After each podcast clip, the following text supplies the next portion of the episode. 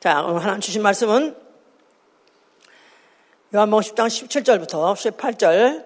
아버지께서 나를 사랑하시는 것은 내가 다시 목숨을 얻기 위하여 목숨을 버림이라. 이를 내게서 빼앗는 자가 있는 것이 아니라 내가 스스로 버려라. 나는 버릴 권세도 있고 다시 얻을 권세도 있으니 이 계명은 내 아버지께서 받아노라 하시니라. 그 다음에 로마서 13장 1절 보시고 각 사람은 위에 있는 권세들에게 굴복하라 권세는 하나님께로 나지 않음이 없나니 모든 권세는 다 하나님이 정하신 바라. 하나님은 권세의 머리가 되시다. 하나님은 권세의 머리가 되시다. 하나님은 권세의 머리가 되시다. 하나님은 권세의 머리가 되시다. 모든 권세가 그에게서 나오고 모든 권세는 그의 정하신 바. 그가 올데인드 정하신 바라 그랬어요. 자, 그는 그 권세에 굴복하고 또한 그 권세로 이기는 자, 그 권세 앞에 굴복하고 또한 그 어, 권세로 이기는 자를 앞으로 데려다가 만국의 권세자, 만국을 다스리는 권세자가 되게 해 주신다는 것입니다. 만국을 다스리는 권세. wow, 만국을 다스리는 권세를 주신다는 거예요. 자, 우리의 신앙에 만약에 잘 생활, 신앙생활 제대로 하면 그와 같은 큰 권세가 아, 약속이 되어 있다는 건 사실 굉장한 거죠. 자, 우리 신앙은 바로 이 사실 문자 그대로 인정하는 것입니다. 그러므로 인해서 믿음으로 의인이 되었어요. 자, 이런 사람의 신앙 생활은 하나님 앞에 어느 날인가 하나님 앞에 당당히 나아가기를 위하여 하나님 앞에 당당히 나아가기를 위해서 이 땅에 사는 동안에 하나님의 자녀된 권세를 행사하는 생활이에요. 하나님의 자녀된 권세를 행사하는 생활. 이게 바로 우리의 신앙 생활입니다. 왜요? 왜 하나님의 자녀의 권세를 이 땅에 있는 동안에 행사해야 되나요? 왜 해야 되나요? 지금 말했잖아요.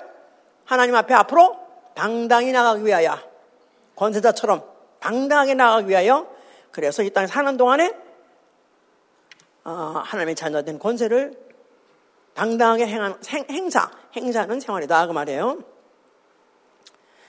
여기 뭐 이제 오늘 권세, 의인과 권세에 대해서 말하고 있습니다. 권세. 이런 거 관심 없으시죠? 예, 은혜는 괜찮아. 그런데 그건 좋아. 그런데 권세, 또 무슨 권위, 나아가서는 권능, 뭐 이렇게 지금 표현하고 있는데요. 성경에서는 뭐 majesty, authority, 뭐 power 이렇게 해서 하나님 권세를 이렇게 이런 단어로 여러 가지로 표현하고 있습니다. 뭐 쉽게 말해서 권세하면은 쉽게 이해할 수 있으려면 임금이 갖고 있는 권세 이렇게 생각하면 아마 쉬울 거예요. 임금은 모든 권세를 다 갖고 있습니다. 지금 요 민주주의에서는 뭐 입법, 사법, 행정 이렇게 나눠가지고 권세를 권세를 놓았지만요. 그러나 이제 이 모든 걸 한꺼번에 다진 거예요. 그러다 보니까 대표적으로 생사 여탈권 하면 쉽습니다. 생사 여탈권 살고 죽는 것을 줄기도 하고 뺏기도 하는 그런 권세 말도 못합니다. 그러니까 그런 권세 갖고 있기 때문에 그 위용이 대단하죠. 대단해요. 그래서 얼마까지 해도 저, 저 할아버지는 한번 인문도 못하고 그냥 죽어버리겠네. 하여튼 찰스 만년 황태자 있었잖아요. 만년 왕세자. 임금이 되니까 달라졌어. 어, 그 확실히 달라졌어, 이제. 하여튼 오래 참다 보니까 그 됐더라고요. 하여튼 간에. 예. 그런데, 어, 한 번만 됐다면 죽을 때까지 하는 거니까 대단한 거죠. 그렇지 않아도 4년째 사람이 뽑아가지고, 뽑아가지고 어, 준그 권세를 누리는 대통령 이것도 또 대단한 거야. 사람이 뽑아가지고 사람이 죽고 그것도 4년이면 끝나는 건데도 불구하고 대단합니다.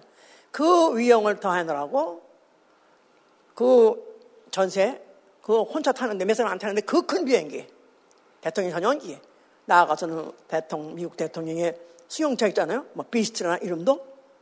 그게 보통 집값 하나보다 더 비싸다니까 자동차가 아니라 그건 진짜 그야말로 어, 한 성이 움직이는 정도로 그렇게 아주 그렇게까지 하는 이유는 꼭 그런 공간이 꼭 그런 물건이 필요해보다는 왕의 위용을 더해 주려고.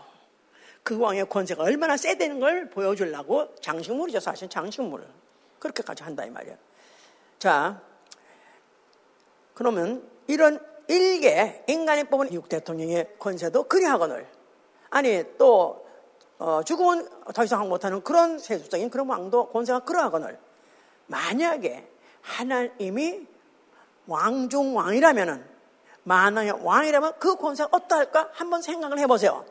상상을 해보시라 그 말이에요. 상상이 안 되죠. 그러니까 이제 설교를 들어야 돼 이제 상상이 안 될 거라고.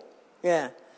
어, 그래서 영화 같은 거 참 도움이 돼요. 그래서 영화 보면 그런 것도 장면이 많이 나오, 많이 나오니까 아, 됐든 왕이 그렇지, 그렇지 이렇게 생각이 드는데 자 하나님은 무엇으로서 하나님의 그 어, 권세를 보여주셨냐? 어, 제 어, 1번 1번으로서 제일 먼저 자기 권세를 확 보여준 사건이 뭐냐면 창조다요. 창조, 창조, 하나님의 권세 그걸 보여주신 거예요. 보여주신 거예요. 그 권세 얼마나 큰지 봐라 하늘을 봐라. 땅을 뭐, 뭐 바다를 봐라. 아니 하늘 별을 봐라. 예, 모든 만물들은 자 누가 이 모든 것을 창조했느냐? 이사야 40장 26절 얘기해요. 누가 이 모든 것을 창조했느냐? 주께서 창조하셨는데 그는 수요대로 만상을 이끌어내시고 각각 그 이름을 부르셨느니라. 모든 만물, 이 많은 것들, 이 종류들, 모든 것들, 그거 좋은 것들, 보이는 거 안 보이고, 다 그가 이름으로 그 이름들을 그가 지시고 그가 불러냈었다는 거예요. 하나하나 불러냈다는 거예요. 자, 이렇게 태양아 나타나라, 나와라 하면 태양이 네이 하고 그 명령에 따라서 남았고, 달아 나와라 하면 달이 네이 하고 나왔다고 성경에 써 있어요. 그러면서 그 권세가 과연 크도소이다. 그 권세가 크도소이다. 하나님의 권세가 얼마나 큰가를 알아보려면 오늘 밤이라도 가서 바깥에 나가서 별을 보든지 달을 보든지 보세요. wow. 그렇습니다. 자, 그러니까 창조를 안 믿는 사람한테는 이 사실은 권세 설명하기 조차가 1막부터 잘 안 열리는 거예요. 그걸 믿어야 돼. 확실히 믿고 거기서 감탄, 감탄, 경탄하면은 그림이 잡히는 거야, 이제. 예. 자, 그런데도 그림이 안 잡힌 놈이 있었어요, 하늘에. 그게 바로 루시퍼입니다. 루시퍼. 천사장이 있었는데, 바로 그 천사장은 그게, 그게 뭐 하여튼 천사장이라 했고, 또 노래, 아, 이런 찬양단을 인도하는 또 그런 천사장이도 되기도 했고, 하는 말 말에 그 모든 것 천사 중에서 굉장히 영화로움을 받았어요. 영광을 받았었어요. 그러다 보니까 순간에 뿅 돌아가지고 속으로 생각하길 내가 왜 함나 하나님 찬양만 해? 내가 하지. 이래서 자기를 갖다 스스로 높이려고 해서 바로 그를 아, 이름이 루시포 해서 반역자입니다. 반역자. 하나님을 반역했어요. 내가 하나님 같이 보호자에 앉으리라. 내가 스스로 자기가 갖다 스스로 높여 하나님 되리라. 그렇게 하는 바람에 자기가 한없이 높이다가 결국은 그가 음부에 빠지게 됐어요. 바로 이 음부라는 것은 어두운 구덩인데요. 바로 이것을 성경에서는 음부라고 우리는 우주라고 알고 있어요. 우주, 우주, 어두운 구덩이. 예, 그렇습니다. 이 우주 물리학자들도 지금 연구하고 연구하고 연구, 연구, 연구해도 우주는 깜깜 잘 보기라는 거예요. 성경 그대로래요. 우리는 그냥 연구할 필요가 없어. 성경 그렇다면 그런 줄 아는 거예요. 예, 이렇게 음부에 빠뜨렸어요. 그런데 음부 빠뜨렸을 때 그를 뭐라고 하냐면 음부의 권세자라고 그랬어요. 음부의 권세자. 예, 음부에 하여튼 그가 어, 빠져 있어서 깜깜 절벽에 답답하긴 하지만 나름대로 권세자라는 이름을 받았어요. 이제 왜 이렇게 됐냐면 하나님이 지으신 아담이 에덴 동산에 있을 때 그에게 모든 걸 다 누려 좋다. 그래서 사실 그야말로 어, 에덴 동산의 주인같이 권세같이 살았었어요. 그런데 문제는 거기서 마귀가 뱀을 통해서 여자를 꿰서 여자를 하여금 하나님 그 맛이 선악과를 먹게 했어요. 자, 그래서 그 어, 선악과를 먹는 것 자체가 대단한 문제가 아니라 하나님 명하셨기 때문에 먹지 말라고 명령하셨는데 그 명령을 어기고 마귀의 꼼수에 넘어가가지고 먹은 바람에 이게 죄가 됐고 그 죄 때문에 이제 아담과 그 하와는 에덴 동산 바깥으로 내쫓겼습니다. 그럴 때 그를 마귀의 종이 되었다는 마귀의 종. 그 결국은 어디냐 하면 지옥불, 지옥에 갈 수밖에 없는 그런 형편에 처했어요. 그럴 때 마귀를 뭐라고 성경에서 말하면 사망 권세자, 공중 권세자, 세상 임금. 이제 인류를 죄를 짓게 해서 그가 결국은 획득한 게 뭐냐면 사망 권세자, 공중 권세자. 원래는 뭐가 되려고 그랬죠? 그가 하나님 되려고 그래서 하나님 되려고 하나님 되려고 하는데 하나님 되게 못하게 하시고 음부에 빠뜨려가지고 음부의 권세가 되게 했고 사망을 줘가지고 인류에게 사망을 줘가지고 사망 권세가 돼버렸고 공중을 우주를 지배하게 함으로 인해서 공중 권세가 됐고 어, 세상을 잡고 어, 세상을 주었다 놨다 하는 그런 세상 임금이 되버렸어. 아니 뭐 이뻐서 아니 뭐 잘났다고 무슨 좋은 일 했다고 그놈한테 권세를 다 줬죠? 오히려 아담은 꿀밤 먹어가지고 그 다음부터 마귀종 됐는데 왜 이놈은 뭘 잘했다고 다 권세 권세 권세 임금을 되게 했냐 이 말이야. 자 아까 수험이 처음에 그랬죠? 모든 권세가 그에게서 나오고 하나님께서 나오고 하나님 줬다 이거야. 뭐 하려고? 그의 정하신 바라 하나님이 써먹을 때가 있기 때문에 그에게 일단 권세대로 하신 것이다 그 말이에요. 이뻐서 온 것이 아니라 그 하나님의 권세의 머리가 됐다 하면 하나님 벌써 이 권세 가지고 하실 일이 있는 거예요. 그래서 하나님은 천사도 진 것이고 천사로 하여금 또 어, 나쁜 마음을 먹을 수도 있는 그런 어, 그런 인격도 주셨고 그 다음에 그가 범죄하는 것도 어, 범죄하려고 할 때 하나님 왜 모르시겠어요? 생각에 나쁜 생각하는 것도 아예 그렇게 기계를 만들어 걔가 그런 나쁜 생각을 안 하도록 그렇게 기계를 만들어도 될거 아니겠어? 근데 그런 나쁜 마음 먹을 수 있는 기계도 그렇게 만드시고 그러면서 그렇게 할 때 내버려 두다가 하고 범죄 딱 하니까 그에게 음부의 권세자, 사망 권세자, 또 뭐 공중권자 이렇게 준 것은 앞으로 그런 단계로 그러갔다 권세를 쳐보시려는 것이다. 알아들으셨어요? 자, 그럴라고, 그럴라고 이제, 어, 이제 하나님 이제 아, 그거를 실질상으로 세상에서 보여주려고 이스라엘을 택한 거예요. 이스라엘. 자, 이스라엘은 하나님의 뭐 아브라함을 통해서 축복받은 그런 후손인들이에요. 근데 그들이 어떻게 하다가 어떻게 하다 보니까 애굽의 종살이가 됐어. 애굽 종, 종살이가 하나 됐어요, 이제. 자, 그래서 그들이 이제 거기서 400년 동안 그야말로 직싸게, 똥싸게 하여튼 고생했습니다. 말도 못하게 고생하고 진짜 엉망, 엉망진창으로 살고 있었는데, 아, 하나님께서 모세를 보내셨어요. 그러면서 나는 여호와라 하면서 내가 너를 애굽에 보낼 테니까 내 백성 이스라엘을 이끌어내라. 그래서 내 백성. 자, 그래서 갑자기 이 애굽의 종, 종살이 사병 됐으니까 이 주체 의식이고 뭐 종이고 이런 데 원망 불평 할 수도 없어. 그냥 태생적으로 아니면 팔자당 이렇게 깨탈고 운명적으로 살 수밖에 없다고 포기하고 있을 때 모세가 나타난 말이에요. 갑자기 여호와의 백성이라는 아, 명칭을 얻게 됐고 그들을 갖다 이끌어내라 했어요. 모세도 가기 싫었지만 하나님이 하여튼 간에 그에게 강권해서 그걸 보내는 바람에 그가 갔습니다. 가서 이제 바로 왕한테 갔어요. 바로 왕, 애굽 왕. 아시다시피 지금은 애굽이라는 나라가 아, 최빈국, 아주 가난한 나라. 요새 애굽도 유명하죠? 뭘로 유명하지? 팔레스타인 때문에 유명하잖아. 그런가? 하여튼 그래도 그 애굽의 자존심은 굉장하답니다. 왜냐하면 그 애굽이라는 나라가 그, 그 당시에 세계에서 가장 강대국이었었고 강대국이란 말은 전쟁을 하면 이기면 거기 뭐 모든 재산들을 아니면 종들을 다 노획해서 오기 때문에 그래서 그게 불가능한 나라다 말이에요. 천하에 애국을 당할 나라가 없었다 그 말이에요. 그런데 거기에 노인 이미 벌써 노인 됐어요. 80세 안 해가지고 이미 노인된 모세가 가가지고 집회 하나 가지고 가지고 내 백성을 어, 내놔라. 내 백성을 나는 어, 내 이끌어서 나가리라 하니까 그때 바로가 뭐랬습니까? 코숨을 쳤어. 여호와가 누구 간디? 여호와가 누구 간디? 아니 여호와가 누구길래 어서 말라서 비틀어진 무슨 장아찌 같이 뭐 그런 식으로 할 때 그런 말 하잖아. 아니 무슨 힘 있다고 여호와가 어, 내어내냐 웃기지 말라고 코웃음 쳤습니다. 그래? 너 그렇게 웃겼어? 한번 맛 좀 봐라. 그때부터 이제 맛을 보여주기 시작해가지고 열 번에 걸쳐서 그야말로 진 이겼습니다. 진이겼어. 별개 별개 다 나타나가지고 하여튼 간에 그, 어, 애국을 갖다 초탈시켜버렸죠? 예. 마지막에는 그 왕의 장자까지 죽어버렸어요, 이제. 그러니까 도대체 이제는 더 이상 그들이, 어, 더 이상 참을 수 없어가지고 이길 수 없어서 결국은 그들이 손 들어 바짝 들어버렸고 그 이스라엘은 하룻밤 사이에, 하룻밤 사이에 400년 종사령 갔다 해방을 받아가지고 나왔습니다. 할렐루야! 누가 그렇게 하셨어요? 여호와죠. 하나님이 하신 거예요. 예. 자, 그래서 이제 그들에게는, 어, 그들에게 젖과 꿀이 흐르는, 조상에게 약속한 땅, 젖과 꿀이 흐르는 땅으로 인도하리라 하셨더니, 그래서 그들은 젖과 꿀이 흐르는 땅으로 가는가 이랬는데, 막상 가보니까, 어디야? 광야네? 젖과 꿀은 허니 그냥 완전히 바싹 마른 그런 광야로 인도하셨어요.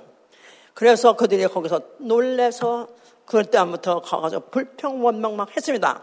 그런데 그, 어, 그들이 거기 가서 결국 우리가, 아니, 이 파상바라데서 물도 없는 데서 뭘 먹고 살란 말이냐고 불평하면 하는데 우리 배고라 죽겠다, 굶어 죽겠다 하고 그랬을 때 하나님께서 또 그들에게 어, 양식을 내려주기 시작했을 때 만나를 하늘에서 내려주었어요. 만나를 내렸는데 어, 비스켓 같이 생겼고 가시 같이 생겼는데 맛이 달달, 달달하더라. 그래서 첫날에는 이건 또 웬 떡이냐 하고 먹었죠. 이제 이게 웬 떡이냐고 처음엔 막 먹었어. 근데 그거를 이틀, 사흘, 40년 먹었으니 얼마나 이가 갈렸겠어. 근데 그 떡은 무슨 떡이냐고 표현하고 있냐면요. 사람이, 사람이 권세자의 떡을 먹으며 그랬어요. 사람이, 권세자의 떡을 먹으며 예. 그러니까 권세자 만왕의 왕 권세자가 하사한 떡이다 그거야. 예? 임금이 만들어서 임금이 요새는 왜 집에서 또 아, 아, 아 버지도 쿠키 같은 거 잘 만드냐 쿠키? 요새는 그런 거 만들어. 쿠키를 갖다가 임금이 만들어 가지고 조항한테 줬다면 얼마나 성은이 많고 커야다가 먹겠어? 그런데 이것들이 싸가지 없는 것들이 그 하나님이 아직도 여호와의 그 권세가 얼마나 크다는 것을 출애굽 그 과정에서 다 봤음에도 불구하고 그러면서 불평만 했어요. 그래서 배고파서 어떻게 하니까 또 아, 뭐 만날 내려서 먹으려 좋았는데 그게 누가 만들어 준 떡이며 누가 하사한 떡이냐 하는 거에 대해서 이들이 잊어버리고 망각하고 불평 원망했어요. 그러는 바람에 결국 그들은 다 이제 불평 원망 한마디만 하면 다 죽어버렸습니다. 다 죽어버렸어요. 광야에서. 이런 역사를 갖고 있었는데 하여튼 하나님께서 그런 중에서 자그마치 그 많은 사람이 약 200만 명 나왔다 하잖아요. 그런 중에서 하나님이 누구시냐? 여호와 누구시냐? 권세자시다. 권세의 하나님이시다. 권세의 머리가 되신다. 이렇게 믿고 있었던 하나님 뭐를 처방하시든 뭐를 주시든 우리에게는 최고를 주실 거야. 이렇게 생각하고 따라온 자 여호사 갈렙 이외에는 다 죽어버렸습니다. 다 죽고 결국 둘만 남아서 결국 강남에 갖고 물론 광야에서 태어난 다음 세대 광야 세대 사람들은 다 같이 이제 가난을 들어가게 됐죠. 그래서 가난에 가서 나라를 세웠어요. 그랬는데 그거기서 나라를 세워서 그 나라에 대한 그 모든 기록, 왕들의 기록이 든 열왕기, 역대기에 써 있습니다. 열왕기, 역대기. 재미없죠? 네, 재미없어. 그냥 재미없으니까 간단하게 말할게 내가. 그것도 길게 설명할 필요 없고 다 그거 뭐냐면 왕들의 사적과 권세에 대하여 왕들의 사적과 권세에 대해서 기록하느니라. 원 왕들이 무슨 무슨 일을 했고 그리고 그들이 어떤 권세를 드렸고를 그에 대해서 쓰고 있다는 거예요. 그래서 그 왕들이 뭐 왕, 열왕기나 역대가 중복되긴 했지만은 그들이 그들이 한 거에 보면은 사실 그 많은 왕들 중에서 정말 손꼽아서 아주 이 왕은 정말 기념할 만하고 이 왕은 정말 참 잘해서 하는 왕은 몇 명 없어요. 몇 명 없어. 나머지는 다 뭐야? 쓰레기야 쓰레기. 그놈이랑 내놈이 똑같아. 어쩌다 그 시대에 태어나가지고 왕들을 그냥 하나님이 시킨 거예요. 그냥 하나님이 시키도록 인정해 줬기 때문에 왜냐 모든 권세는 모든 권세는 사람에게나 천사에게나 하나님에게서 나지 않은 권세가 없다. 그러니까 그러니까 그런 아주 그렇게 아주 오왕이라고 어리석은 왕이라 할지라도 왕이 되면 죽을 때까지 왕짓 하는 거야. 그런데 그걸 갖다 반역을 일으켜 그건 또 하나님은 꽤 반역하는 거 마찬가지로 돼 있었던 것은 그 권세의 대상이 누가 문제 아니라 권세를 내리신 이가 누구냐. 그게 이제 가르쳐 주는 그런 뭐 실록이었던가 마찬가지야 마찬가지다 이 말이에요. 그러면서 그들이 그러다 보니까 그 왕들이 그 왕조들이 그들이 그렇게 어, 실정을 하고 그들이 그렇게 또 하나님 앞에 배역하고 반역하고 하면서 결국은 어, 그들이 왕조 사실은 그들의 어, 이스라엘은 왕조 뭐 유대 나라 왕 이런 걸 다 결국은 왕권을 주권을 잃어버리게 됐었어요. 그러다 보니까 그들이 하나님이 또 한편 예언하시기를 또 하나님이 기름 부은 자를 보낸다 하니까 하나님이 이제 정말로 아, 이런 인간에게다 인간이 시켜던 이런 임금 말고 하나님이 전권을 보소 하나님 같이 그렇게 지휘할 다스릴 자를 보내준다니까 그를 열망하게 돼서 그래서 메시아 열망이라고 해요. 메시아 열망 시대. 예. 그러니까 그 왕조들이 실정하면 할수록 실권하면 할수록 이들은 점점 점점 메시아를 어, 사모하게 되고 열망하게 되는 게 메시아는 하나님이 기름 직접 기름 부어서 보낼 왕 그러니까 하늘에서 왔다. 이렇게 생각할게 생각한 왕들을 그들이 기다리게 되었던 것이다. 그 말이에요. 그런 말이 이제 어, 호세아 13장 14절에 그렇게 돼 있어요.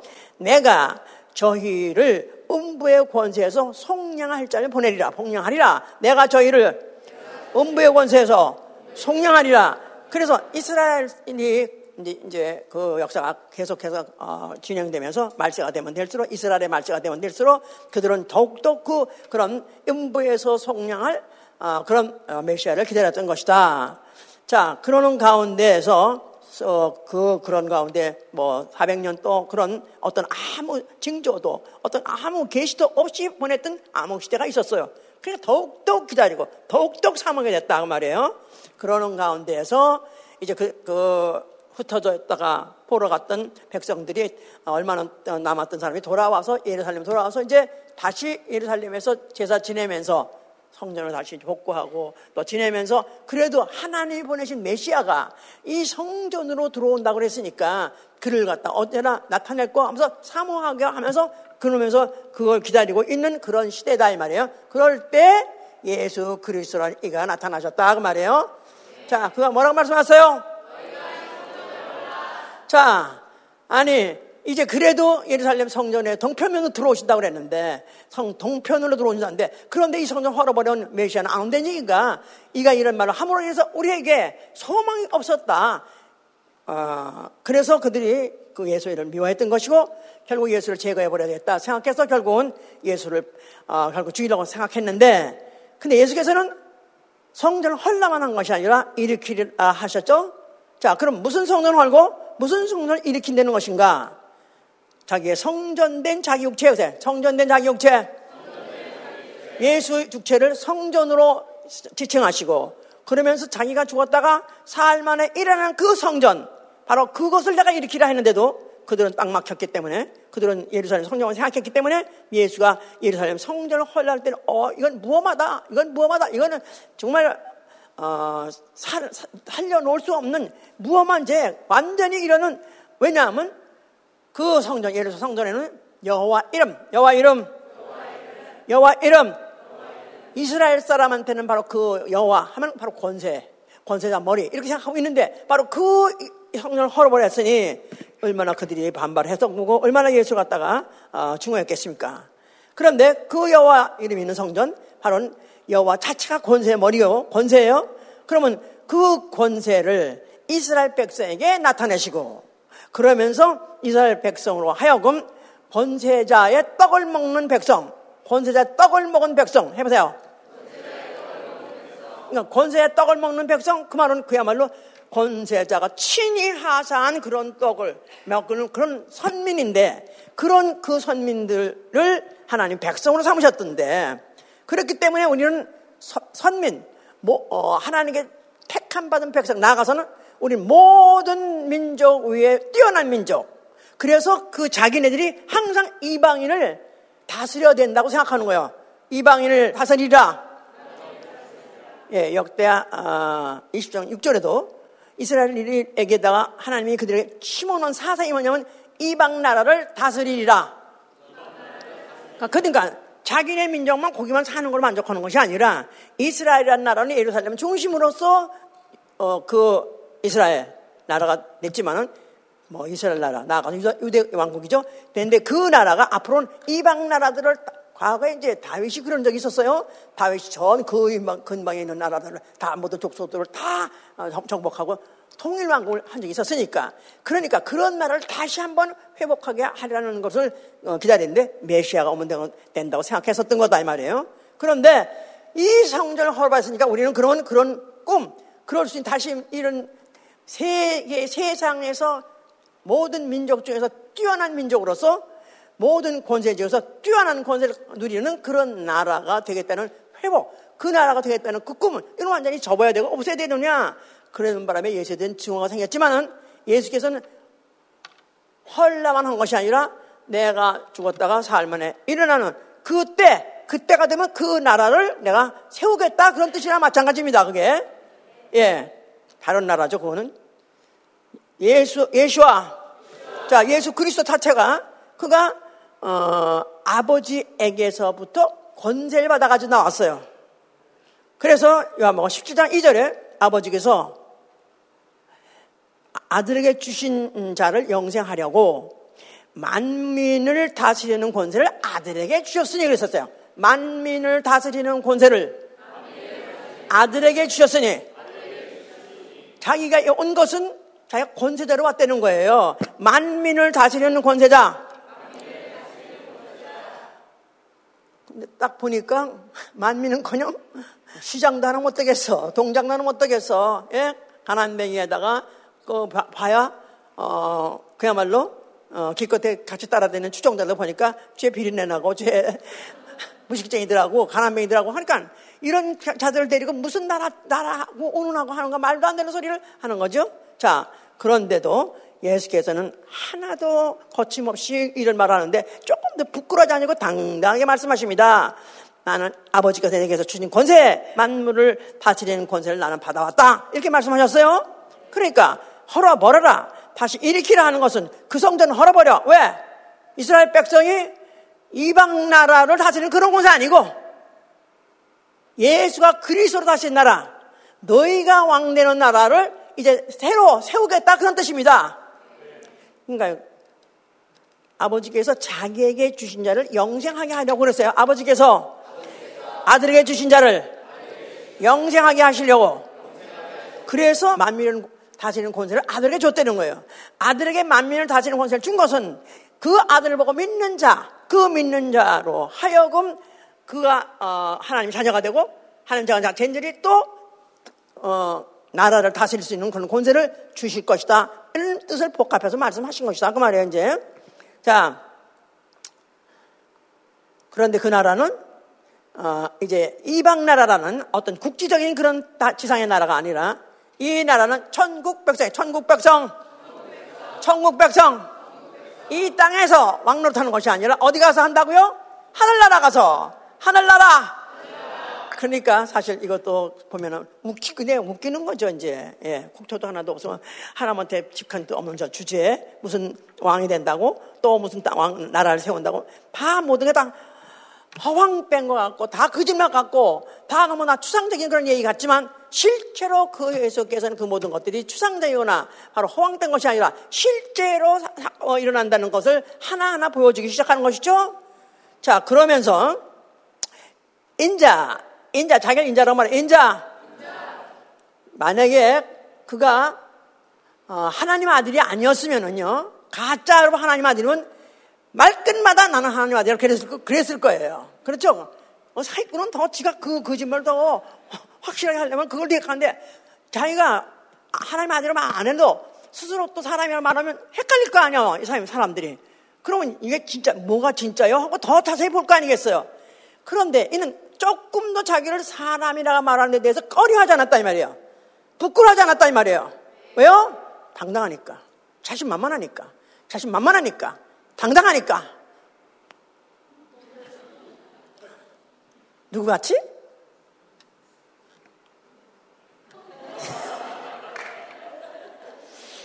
자, 보세요. 나는 이 예수가 왜 자기를 인자라고 말하라? 아니, 자기 하나님 아들이라고 계속 시정 말하지. 그래도 잘 안다. 의심할 판국인데 왜 인자라고까지 말하고 헷갈리게 말하나? 그 실제로 인자예요. 사람의 자식을 낳고 사람의 몸을 타고 낳고 사람 같은 기능 모든 것을 똑같이 갖고 있기 때문에 인자 맞아요. 그런데도 왜 이렇게 말하냐면은 당당하기 때문에 이거는 사실 진리이기 때문에 진실이기 때문에 사람으로 그는 사람으로 오신 이도 맞고 그는 본질이 하나님 맞고 아멘. 그러면서 그가 그가 뭐가 다르냐?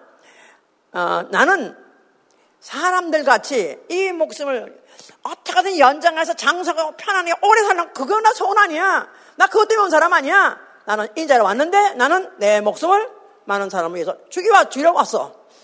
내 목숨을 많은 사람을 위하여 대성문으로 주러 왔다. 대성문에 대해서 우리 한국 사람 잘 몰라요. 그런데 이 유대인들은 너무 잘 알아요. 대성문이라고 하면 자기와 관계없이 남의 죄 때문에 대신 죽는 양, 재물, 이걸 대성문을 알아요. 그러니까 자기의 죄하고 관계없는 남의 죄를 위해서 대신 죽으러 왔다 한 걸 당당하게 그렇게 말씀하시는 거예요. 자, 그러면서 이제 오늘 본문에서 이것은 그 본문의 이야기가 너무나 중요하죠? 17절. 아버지께서 나를 사랑하신 것은 내가 다시 목숨을 얻기 위하여 목숨을 버림이라. 이를 내게서 빼앗는 자가 있는 것이 아니라 내가 스스로 보노라. 나는 버릴 권세도 있고 다시 얻을 권세도 있느니라. 이 계명은 내 아버지께서 받았노라. 내가 아버지께 계명을 받아왔다. 명령을 받아왔다. 그런데 그 명령을 내가 수행하기 위해서는 내 목숨을 나는 버린다.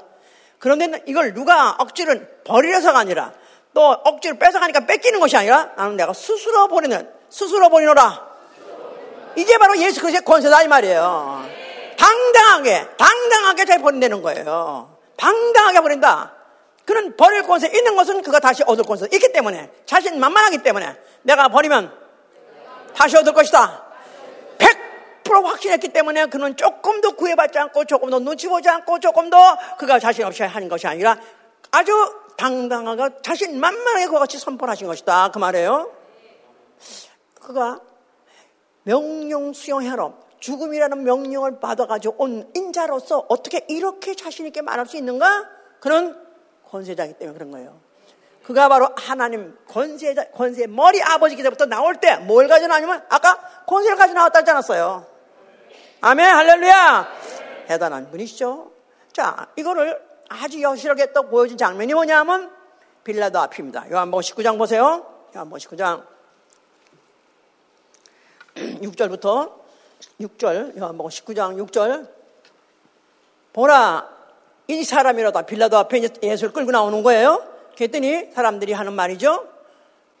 6절 대제사장들과 하속들이 예수를 보고 소리질러 가로되 십자가에 못 박게 하소서 십자가에 못 박게 하소서 하는지라 빌라도가 가로되 너희가 친히 데려다가 십자가에 못 박으라 나는 그에게서 죄를 찾지 못하노라 유대인들이 대답하되 우리에게 법이 있으니 그 법대로 하면 저가 당연히 죽을 것은 저가 자기를 하나님 아들이라고 함이니다. 빌라도가 이 말을 듣고 더욱 두려워함이니라. 빌라도가 이 말을 듣고 더욱 두려워함이니라. 왜냐하면은 그 아내가 여기 오기 전에 아내가 뭐랬냐면 그 지금 예수에 대해서 재판하고 있는 문제가 생겼는데 당신 그 사람한테 손대지 마시오. 왜냐하면 내가 꿈을 꿨는데 너무너무 무서운 꿈을 꿨습니다. 그 보통 사람이 아닌 것 같아서 어쩌면 그가 말한 대로 하나님 아들인지도 모릅니다. 하는 꿈 얘기를 했어요. 그런데 이 말을 들으니까 이가 그를 자기를 하나님 아들이라고 해서 이를 죽여달라 하니까 빌레도가 이 말을 듣고 더욱 두려워했다는 거예요. 그러면서 다시 관정에 가서 예수께서 말하되 예수한테 물어보는 거예요. 진짜 이젠 정말 알아봐야 되기 때문에 진심으로 이제 물어보는 거예요. 예수한테다가 어, 들어가서 예수께 말하되 너는 어디로 서냐? 도대체 어디서 왔느냐? 정말 네가 말한 대로 하늘에서 왔냐? 아니면 너는 그냥 나사렛에서 왔냐? 어디로 서냐? 그 말이죠. 예수께서 대답하여 주지 아니하시는지라 빌라도가 가로되 내게 말하지 않느냐?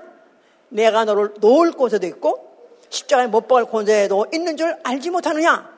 너를 죽일 수도 있고 내가 널 놓아줄 수 있는 권세가 나한테 있는 건 몰라? 안 보여? 그러면서까지도 물어봤습니다. 예수께서 대답하시되 위에서 주지 않으면 나를 해할 권세가 없었으리니 그랬어요. 위에서 주지 않으면 하늘에서 주지 아니하면 하늘에서 가져오지 아니하면 내가 갖고 있는 권세 나는 내 권세 이 권세 갖고 왔는데 그에게 무슨 권세가 있다 그랬죠? 목숨을 버릴 권세가 있고 목숨을 다시 얻을 권세, 두 권세를 갖고 있다가 말이에요. 근데 너는 나를 갖다 죽일 수 있는 권세? 빌라도는 죽일 수 있는 권세 하나밖에 없는 거예요. 그런데 이 빌라도가 나로 하여금 확실히 좀 얘기해달라. 나도 널 죽이고 싶진 않다. 그래서 그가 얼마나 안 죽고 싶었으면은 너 이렇게 내가 너한테 이런 권세가 있는 거, 놓을 권세, 십자가 박을 권세 있는 거 몰라? 하면서까지 사정하듯이 대답했는데 돌과고는 대답하지 아니하시더라. 왜냐하면 어차피 그는 한 말만 하면 어 나 진짜 하늘에서 왔어 뭐 못 죽이죠. 대답 안 해주시는 거예요. 왜요? 어차피 그는 권세를 사용하러 오셨으니까 행사하러 오셨으니까 아까 그랬죠 신앙생활은 행사한다고 하나님 자녀의 권세를 행, 행사한다고 행사하러 오셨기 때문에 죽어야 되기 때문에 대답 안 해줬다 이 말이에요. 결국은 그러는 가운데서 이 바깥에서 백성들은 아우성을 치지 죽이라고 난리를 치지 이 사람은 확신이 안 들지 막 걱정해서 했는데 그때 거기다 그 사람들이 뭐랬냐면 당신이 만약에 이처럼 놔주면 백성들이 만약에 네가 이 빌라도가 네가 만약에 이 예수를 갖다 놔주면 살려주면 너는 가해사의 반역자 황제의 반역자 가면 참형 사형이다 이 말이야 죽을 거란 말이야 그러니까 너무 무서워가지고 할 수 없이 그냥 보내버렸습니다. 니들이 알아서 하라고. 결국 이렇게 됐는데 그 후에 어, 빌라도 얘기가 어, 성경에는 안 나와 있지만은 이 후에 어, 그 빌라도의 그 행적에 대해서 자살했다는 말이 나옵니다. 그들이 이제 그런 역사서에 보면은 빌라도가 롬에 와서 자살했대요. 그런데 왜 자살했을까? 자, 빌라도의 고백서라는 게 있어요. 빌라도의 고백서 해보세요. 로마의 교황청에 그게 아, 보관이 돼 있다 그래요. 그가 뭐라고 말했냐면 예수를 잡아가지고 잡아 드리라. 그래가지고 예수가 그야말로 시컷 맞고 뭐 상처 투성이고 얼굴 붓고 피피 시작하고 엉망진창해서 그야말로 초췌하고 추하게 그렇게 어, 처참해 한 꼴로 왔죠. 그 앞에 왔는데 자기는 보좌에 딱 앉아가지고 그걸 딱 보는 순간에 예수의 눈을 보는 순간에 자기가 그 안에 빨려 들어간 것 같더라. 그러면서 천지가 그 눈 안으로 빨려 들어가는 것 같더라. 그렇게 썼대요. 마치 자기는 고양이 앞에 쥐 같았다. 더 이상 그 앞에 자기가 후두둑 떨려가지고 그를 후들후들 떨려가지고 결국은 어, 자기가 마치 죄인 같고 그는 승승장구 어, 인군 같고 그런 거를 그 순간에 느꼈는데 아유 이러면 안 되지. 그래가지고 결국은 죽이도 내보낸 거예요. 그러니까 그 후에 얼마나 고민했겠는가. 왜냐하면 예수를 대면하는 순간에 그 빌라도는 예수가 위에서 온 하늘에서 온 하나님의 아들인 것을 그가 목도한 것이고 그걸 믿게 된 건데 자기가 비겁해가지고 그거를 결국 예수가 다 아, 결국 내줘가지고 죽게 했기 때문에 그 후에 얼마나 갈등이 많았을까? 결국 자살했을 것이다. 맛이 이해가 갑니까? 정말 자살한 것 같아요. 그러면 예수 그리스도 얼마나 그 표정이 그 표정이 얼마나 당당했고 얼마나 위협이 있었으면은 결국 빌라도라고 하면 그렇게까지 비참하게 만들고 결국 빌라도라고 하면 결국 그렇게 그렇게 그렇게 그 정말 맞게 했는가 충분히 이해가 되는 거예요. 상상이 갑니까? 이럴 때는 상상을 좀 할 줄 알아야 돼. 결국은 그래서 예수께서는 그래서 결국 그들이 한 별같이 죽여달라 죽여달라는 바람에 결국 잡혀가지고 결국은 죽으셨죠? 죽으시면서 뭐라고 말씀하세요? 당연히 그렇게 말씀하시는 거죠. 자, 뭐, 어떻게, 뭐, 구체적으로 어떻게, 뭘 다 이뤘을까요? 뭘 다 이뤘을까요? 첫째, 그가 죽으시면서 아들이 권세로, 아들이 권세로 복종하심으로, 누구한테? 아버지께, 아들이, 아버지께 권세로 복종함으로, 자기가 아들도 권세가 있어요. 무슨 권세? 죽을 권세가 있어요. 그 죽음을 권세로 사용해서 그가 자의로 건재가지고 죽으니까 죽을 때 비참하게 처참하게 추하게 비겁하게 죽은 것이 아니라 당당하게 죽었다 이 말이에요. 그러므로 인해서 자기를 보내신 아버지에게 영광을 돌리고 아버지여 당신은 권세의 머리십니다 한 거예요. 아버지여 당신은 과연 권세의 머리십니다. 누구를 복종시켰으니까? 아들을 복종시켰으니까. 성부가 성자를 복종시켰으니까. 그러니까 하나님은 사람들, 임금들, 세상 사람 복종시키면 만족하지 않아요. 권세의 머리가 되려면 가장 높은 자를 굴복시켜야 돼요. 누구요? 자기 품속에 있던 아들을 복종시킨 것이다. 이 말이에요. 할렐루야! 대단, 대단한 거죠. 대단한 거. 그러니까 그런 죽을 때 당당히 죽은 거예요. 당당히 죽은 거. 그는 다시 얻을 수 있는 확신을 갖고 있었기 때문에 당당히 죽었을 것이고 그 다음에 그 죽음을 통해서 아버지께 영광을 돌렸다고 빌립보와 2장 1절 11절까지 쭉 써였어요. 그게요. 그러면서 그는 죽을 때 사망 권사 마귀를 없이 하시고 마귀를 심판하시고 그랬어요. 자, 우리 또 처음 오신 분들 혹시 있을까봐 자, 히브리서 2장 보세요. 히브리서 2장 14절 자녀들은 혈육에 함께 속하였음에 그도 또한 한 모양으로 혈육에 함께 속하심은 사망으로 말미암아 사망의 세력을 잡은 자 곧 마귀를 없이 하시며 거기 지금 어, 그, 그, 그라는 것은 예수 그리스도를 말하는 거예요. 그가 사람 같이 한 혈육에 속해가지고 나신 것은 사망으로 말미암아 사망의 세력 잡은 자 사망 무슨 사망? 예수 그리스도의 사망 인자의 사망으로 말미암아 사망의 세력을 잡은 자 마귀를 정죄 심판하셨다 이 말이에요. 그러면서 동시에 죽기를 무서워함으로 일생에 매어 종로 사는 모든 자들을 놓아 주려 하십니다. 죽기를 무서워. 일생 매어 종로 사는 자들. 그러니까 인간들이 얼마나 얼마나 초라하고 얼마나 처참합니까? 인간은 하나님이 하나님 형상대로 짓고 하나님 모양대로 짓고 에덴 동산에서 다스리는 권세까지 줬는데 완전히 마귀에게 속아가지고 어, 마귀 종이 되는 바람에 종로로도 하게 됐어요. 마귀에게 평생 동안 대대로 종로로 했었었는데 그때 예수의 죽음을 통해서 이제 어, 마귀의 종로 하는 데를 놓아주었다. 그래서 이제 그의 죽음이 나오는 것이죠. 그의 죽음으로 인류의 죄값 사망을 해서 해방 인류의 죄값 사망에서 해방 그 죽음으로 그 죽음으로 그리고 그 피로 그 피를 영원히 받은 자 영원히 받은 자로 하여금 뭐가 되게 한다? 하나님의 자녀가 되게 한다 이 말이에요. 할렐루야! 네. 하나님의 자녀가 되는 권세를 주었다 했잖아요. 하나님의 자녀가 되는 권세. 권세 있는 하나님의 자녀. 자, 예수 믿어 아멘 하세요. 나는 누구죠? 나는 누구죠? 서로 서로 말하세요. 나는 나는 권세 있는 하나님의 자녀다. 에이, 그럼 권세 말고 그냥 복을 주실려면 양복을 주시고 이왕이면 뭐그 지나가다가 괜히 공사장에서 벽돌 맞아 죽지 않게 하시고 이왕 맞아 죽으려면 금벽돌에 맞아 죽게 해서 그따위 소리 많이 했거든요. 예? 그런데 예수를 믿는 자에게 하나님의 자녀가 되는 권세, 하나님의 자녀가 된다는 것만도 감사한데 하나님의 자녀가 되는 권세가 된다는 것 자체가 얼마나 얼마나 할렐루야, 얼마나 감사한 것이고 얼마나 대단한 것을 준 것이냐 그 말이에요.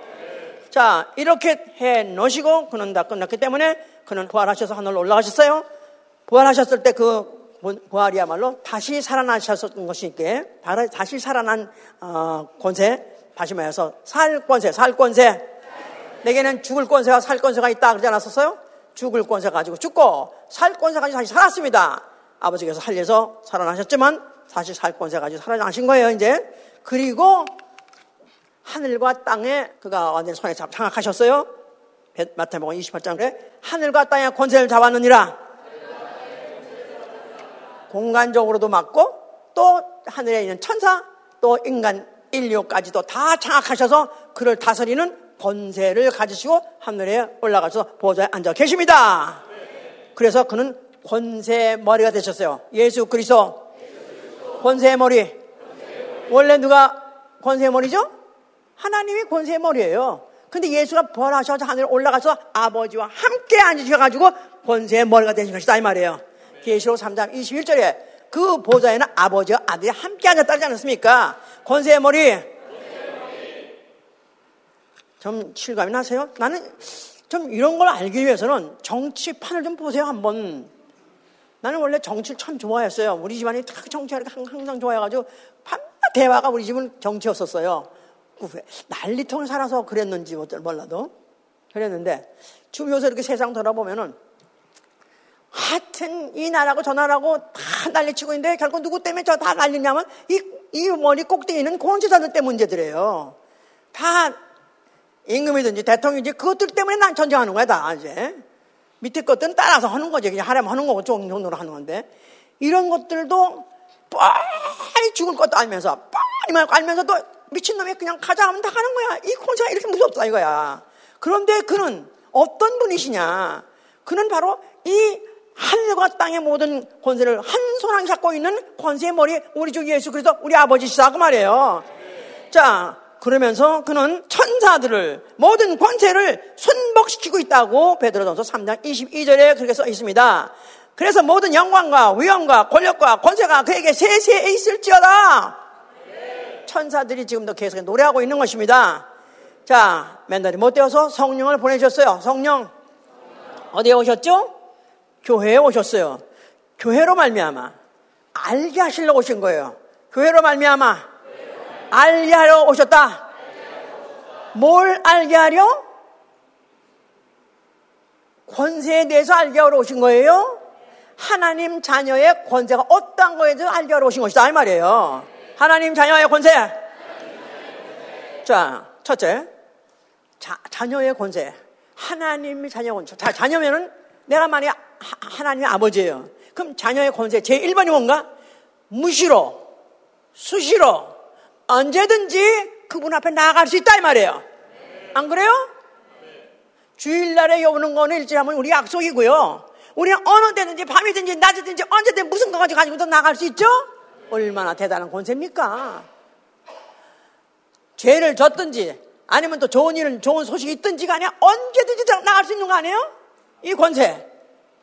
그 옛날에 JFK라고 존 F 케네디라는 미국의 유명한 어, 그 인기 있었던 그런 대통령이 있어요. 그 시대에 아직도 나는 몇 살이었다? 국민학교? 아니, JFK 몰라? 이런 애들하고 내가 같이 논다는 게. 내가 이렇다니까? 그것도 몰라. JFK도 모르고. 뭐, 그전엔 더 모르고. 자, 그런데 아주 그, 그 JFK라는, 존 F 케네디라는 미국의 아마 역대적으로 그와 같이 인기 있던 마릴린 먼로하고 가십도 있던 대통령이에요. 44살에 대통령이 됐고 미국의 최연소 대통령이야. 잘생겼어. 쎄, 쿨. 그래서 모든 사람이 나는 그 당시에 JFK가 죽었다는 암살당했다는 그 소식을 듣고 나, 라디오 듣고 울었어 그 당시에 내가. 난 국제적으로 그렇게 그런 그렇게 인기가 있었었어요. 그런데 그 사람의 사진이 지금도 인상 깊은 사진이 있습니다. 타임 카바지에 나왔었는데 그 대통령 집무실에 대통령이 그 자기 책상에 앉았어요. 그러면서 뭘 사인하려고 펜을 들고 앉아가지고 있는데 그 대통령 책, 그 책상에 그 밑에가 뚫어졌어 이렇게 아시죠? 이렇게 이렇게 뚫어져서 그 아이 그 밑에 아들이 있어. 그 아들 그 이세가 이세가 바로 애가 한 어, 서너 살 먹은 애가 그 밑에 구멍 뚫어진데 또 엎드려 있더라고. 근데 아버지는 위에서 펜슬로 무슨 가 무슨 이제 그 뭐지 보로 이제 아마 or 나를 사인하려고 권세를 사용하려고 앉아 있는 그 책상 밑에 애는 수시루무시로 들어오는 거야. 수시루무시 쓰는 거야. 아, 그때 난 그 애가 얼마나 부러운지. 오늘날 우리가 하나님의 자녀 되었다는 이 권세. 언제든지 밤이든지 낮이든지 잘했든지 못했든지 내가 나아갈 수 있다는 이 권세. 이거 대단한 겁니다. 아멘. 그래서 마지막에도 마지막에도 내가 그 앞에 당당히 에베소 3장 12절에 하나님께 당당히 나아감을 위하여 하나님께 당당히 나아가기 위해서 우리가 이 땅에 사는 동안에 자녀 하나님 하나님의 자녀의 권세를 우리가 행사해야 된다 그랬는데 하나님의 당당히 나아가서 이 권리 이거는 예수의 피를 영접함으로 그피 안에 있음으로 확실하게 있다 이 말이에요. 그렇습니까? 그럼 나아가서 뭐 하죠? 나아가서 뭐 하요? 그 얼굴 뵙고요? 예배 보고요? 또 나아가서 뭐 하죠? 그분에게 잘못했으면 잘못됐다 구할 수 있다 이 말이에요. 언제든지 무슨 죄든지 구하면 그분은 어떡한다고요? 우리 아버지시니까 나는 권세 있는 자녀니까 그 용서해 주신다 그 말이에요. 또 궁하고 어렵고 힘들고 아프고 하면 어떻게 하면 돼요? 그게 구하면 되는 거 달라고 구하면 되는 거예요. 그가 무엇인지 다 주신다 이 말이에요. 나는 권세 있는 하나님 자녀다. 이 권세 사용해야죠? 사용해야죠? 아멘. 기도를 안 하는 사람, 해결 안 하는 사람, 예배 안 오는 사람, 이거 딱 하면서 포기한 사람들이에요. 이미 벌써 이미 자녀에서 이미 재해버린 사람이야. 제명당한 사람이야. 나는 이 권세를 죽어가고 내가 끝까지 난 유지하리. 아멘? 예. 그 다음에 그 권세 갖고 있는 사람이 어떻게 해야 되느냐 하면 예수같이 그 권세를 갖고 있는 사람이 겁이 없어야 돼. 두려움이 없어야 돼. 당장 죽인다 할지라도 두려움이 없어야 돼. 그래서, 그래서 어, 환란이나 곤고나 적신이나 핍박이나 또 위험이나 칼이나 우리 주 예수 그리스도 안에는 하나님의 사랑 안에서 나에게 전혀 두려움이 없다. 아멘. 아멘. 그러니까 어, 잠언서 30장 29절 보면요. 잘 걸으며 위풍이 위풍 있게 다니는 서너 가지 짐승이 있으니 그랬어요. 잘 걸으면 걷는데 아주 씩씩하게 걷는 거야.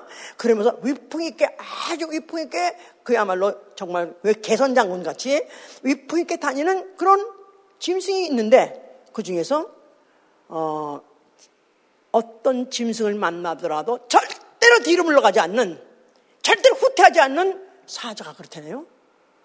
사자가 그렇고 또 사냥개도 그렇고 수염소도 그렇고 절대로 어떤 어, 위협을 느낄 때 절대로 뒤로 물러가지 않는다는 거야. 당당해, 위풍이 당당하게 걸어간다는 거예요.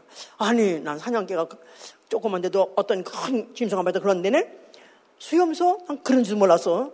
자, 그러니까 예수 믿는 사람은 어떤 위협을 느낄 때 일수록 더욱더 그 당당한 기질이 나와야 돼. 아멘? 평상시에는 큰 소리 빵빵 치다가 조금만 좀 이렇게 죽어버렸어. 나는 환란 앞에서 당당하리라. 나는 곤고 앞에서 당당하리라. 나는 적신 앞에서 당당하리라. 나는 핍박 앞에서 당당하리라. 나는 위험 앞에서 당당하리라. 나는 죽음 앞에서 칼 앞에서 당당하리라. 그러니까 이 순교자들이 평상시에는 어 그냥 어떤 사람이 잘 모르고 크게 뭐 크게 뭐, 뭐 번잡스럽게 떠들어다니지 않다가도 어떤 유사시 딱 일만 생겼다면 탁 그냥 딱 아주 그 기가 서는 그런 사람들이 결국은 순교라는 거예요. 큰 손이 펑펑 큰 손이 맞췄다가 오라 그래 이 새끼 저 새끼 가면서 내가 오면 그렇게 해라 했다가도 막 또 예, 그런 놈 말고 그 저 본 휘퍼라는 어, 독일의 신학자가 있었어요. 굉장히 유명합니다. 그 사람 난 책을 너무 좋아했는데 너무너무 글을 잘 써요. 차, 천재야, 천재. 천재 신학자. 21살에 신학박사가 된 사람인데 그 사람이 결국 이제 나치 운동에 반대하다가 결국 그것 때문에 어, 처형당해서 죽었어요. 그러면서 이제 그 감옥에서 쓴 편지들이 많은데 옥중 서신인데 그때 그가 이제 자기는 혼자서 어, 감옥에 갇혔을 때 독방에 갇혔을 때 그러면서 고문당하고 그런 가운데서 계속 위협당하고 이런 것을 반복하면서 살면서 그럴 때 자기는 자기 스스로가 막 고민도 하게 되고 더럽기도 막 하고 그랬었다는 거예요. 그런데 또 바깥에 나가 사람을 또 만나게 되면 아주 자기가 언제적 그랬다는 식으로 하나도 두렵지 않고 그래서 그 글을 본 모든 간수들이 아니면 무슨 동료들이 뭐냐면 어쩌면 그렇게 위풍도 당당한 장군 같은지 개선 장군 자기가 혼자 생각한다는 거야. 나는 과연 누구인가? 나는 과연 겁쟁인가? 아니면 나는 어, 정말로 그런 어, 위풍당당한 개선장관 같이 그냥 위풍이 위풍 당당한 장가 그러면서 그런 거 가지고 고민했었다는 걸 잠깐 써, 썼던 그런 서신이 있는데요. 결국은 그가 마지막에 마지막에 그 결국은 자기가 절대로 그 당형을 당하기 바로 직전까지도 그 믿음을 끝까지 그가 고수하고 결국까지 당당하게 대항하기 때문에 결국 이제 어, 순교의 무슨 어, 성공했다 그런 말이 있습니다. 평상시에는 그렇게 들레게 보이지 않고 살치지도 않고 들리지도 않은 것 같아도 어떤 위기만 딱 닥쳤다면 두 가지 생각이 안 나. 딱 하나밖에 없어. 반드시 나는 꼿꼿하게 서가지고 이기리라. 기필코. 기필코. 이긴 자 되시기 위해서 축원합니다. 그래서 하나님께 당당하게 나간 자는 바로 그 권세 앞에 그 스스로가 굴복, 굴복한 자요. 그 권세를 가지고 역경을 이기는 자, 그가 바로 앞으로 하늘 나가서 만국을 다스리는 권세가 주어진다는 겁니다. 자, 그러면서 그 당시에, 그 당시에 그들이 나가서 복음을 전하고 또 이적을 막 행하게 되면은 그 당시에 얼마나 많은 핍박이 있었는지 말도 못 합니다. 그럴 때에도 그, 어, 하다못해 베드로 같은 사람이, 어, 이, 이 무슨 권세로 이런 일을 하느냐 하고 말했을 때 전혀 겁먹지 않냐고 너희가 십자가에 죽인, 죽었다가 살만에 살은 예수 그리스도 바로 그의 이름 가지고 나는 이런 일을 행하니라 하면서 겁없이 걔가 그들 말하고 막 하니까 wow 저가 범인이 아니네. 과거엔 범인자들이 범인이 아니네. 저는 보통 사람 아니네 할 정도로 그들을 충격을 줬었다 이 말이에요. 우리의 전도가 피전도자를 충격을 줘야 된다. 그러니까 또 갑자기 또 눈을 노려보고 그냥 뭐 그냥 큰 소리를 치고 그러는 뜻이 아니죠. 그러니까 막 구박을 하고 핍박을 하고 비양력 한 달짜리도 전혀 끄떡없는 그렇다고 해서 막 이러는 뜻은 아니지만 전혀 흔들림 없는 그런 권세자 같이 위용을 갖고 있는다면은 뭔가 저 사람 이렇게 용감하게 만드나 뭔가 저 사람들 하여금 저렇게까지 저 이래 저에 대해서 목숨, 목숨을 걸고 저렇게 하나 이거에 대해서 그들이 생각 고민하게 할 것이다 이 말이에요 자, 교회. 교회는 어떤 교회가 돼야 되죠? 교회. 어떤 교회? 교양인들의 모임? 착한 어, 성, 성인들의 모임? 선인들의 모임? 물론 다 좋습니다만은 그 위에 뭐가 있어야 되죠? 교회 권위가 있어야 돼요. 세상 권위에 흔들지 않은 권위. 세상 권세자를 우습게 볼 수 있는 권위. 예. 세상에 출세한 자, 세상의 권세자, 그를 그 앞에 눈치 보고 그 앞에 그야말로 아부, 아부하는 그런 교회가 되면 안 된다. 그 말이에요. 교회는 모든 만물 위에, 만물 위에 있는 교회. 세상의 모든 만물 그 위에 있는 교회. 다시 말해서 만물을 복종시킬 수 있는 권세가 있어야 된다. 이 말이에요. 아멘! 자, 마지막으로 하여튼 이런 권세를 가진 자, 하나님의 자녀로서 이 권세를 가진 자는요, 자기 것, 가장 소중한 것일수록 자기가 자기 권세 가지고 버립니다. 뭐, 교회가 필요해서, 선교에 필요해서 내는 게 아니라, 아니면 무슨 또, 어, 누구를 보여주기 위해서 또 무슨 실적을 내기 위해서 그래서 내는 것이 아니라 예수께서 자기 목숨을 자기가 권세로 버린 것 같이 자기의 소중한 것을 자기가 스스로 버릴 수 있는 그런 권세. 재산이든지 전토든지 가정이든지 가족이든지 내가 스스로 버리는 거예요. 권세를 버리는 거야. 권세를 버리는 거야. 명예도 권세를 버리는 것입니다. 메디케어, 뭐 insurance? 전 그런 거 없습니다. 그런 거 없어. 그런 거 말할 때요. 그런 거, 뭐, 애들 할 때 난 그런 거 없다 그러면 속에서 막 자랑이 막 올라오네, 내 안에서. 푹푹푹 올라올라 그래. 아니, 그럼 왜 영주권? 아니, 나는 시민권 있어요. 그런데도 안 했어요. 그러니까 이게 남이 보기에는 무식한 것 같고 아주 남이 보기에는 강신도 같지만 좋습니다. 나는 예수 그리스도 만왕의 왕 그가 모든 권세의 머리가 되신 분이 필요할 때마다 나에게 공급해 주는 알기 때문에 필요하다면 그분이 주실 것이고 없으면 데려갈 것이고 둘 중에 하나다 이 말이야. 아멘. 그러니까 뭐가 무서워요? 뭐가 무서워? 오늘 살았네? 어, 살았으면 또 살아 한, 한 어, 또 내가 할 일 하는 거고 또 오늘 또 하루 더 주셨으면 또 내가 또 해야 될 말을 하는 거고 만약에 내일 죽는다 상관없다 이거야. 당당하다 이 말이야. 안 그렇습니까? 안 그래요? 안 부러워요? 아마 뭐 강 목사한테 부러운 거 그걸 거야. 안 부, 아, 하나도 안 부러워네? 감동 안 먹네? 아마 안감생시에 올라가지 못하려면 나는 보지도 아니라 그렇습니까? 예?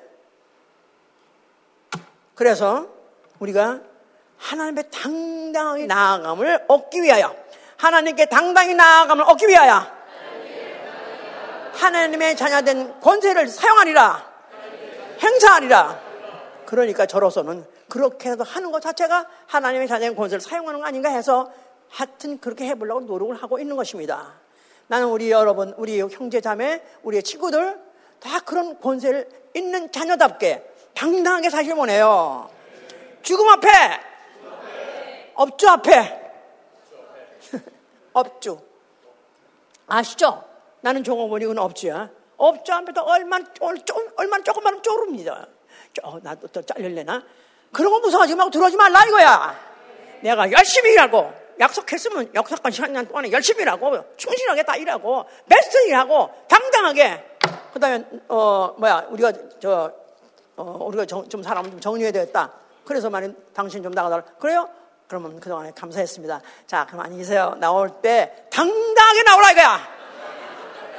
당당히 나오라 이거야. 아, 저 집 형편 안 좋은데, 저 나가면 굶을 텐데, 큰일 나는 텐데, 그래가지고, 아유, 나간 거 다시 들어와서 또 일하지. 이러면은, 치욕을 느끼라 이거야! 당당히 나가면 이 사람이 충격을 먹어. 어, 저 고생이 뻔한데 어떻게 당당히 나가지? 지금 뭐가 뭐 있는 게 있지? 뭐 예수 믿다더니, 이렇게 고민하게 해야 돼! 그 사람은 알고, 내가 괜히 잘났다. 괜히 잘났 내가 복주머니, 내가 복주머니가 잘났나 보다. 그 사람으로 고민해야 돼. 내가 고민하지 말라 이거야! 아멘 할렐루야. 나는 예수의 이름, 예수의 이름, 예수의 이름, 권세자의 이름, 만왕의 왕의 이름, 그 이름이 내게 있기 때문에 나는 당당하게 살다가 당당하게 죽고 당당 앞에 하나님 앞에 나가리라. 그런 분 되시길 위해서 축원합니다. 기도합시다.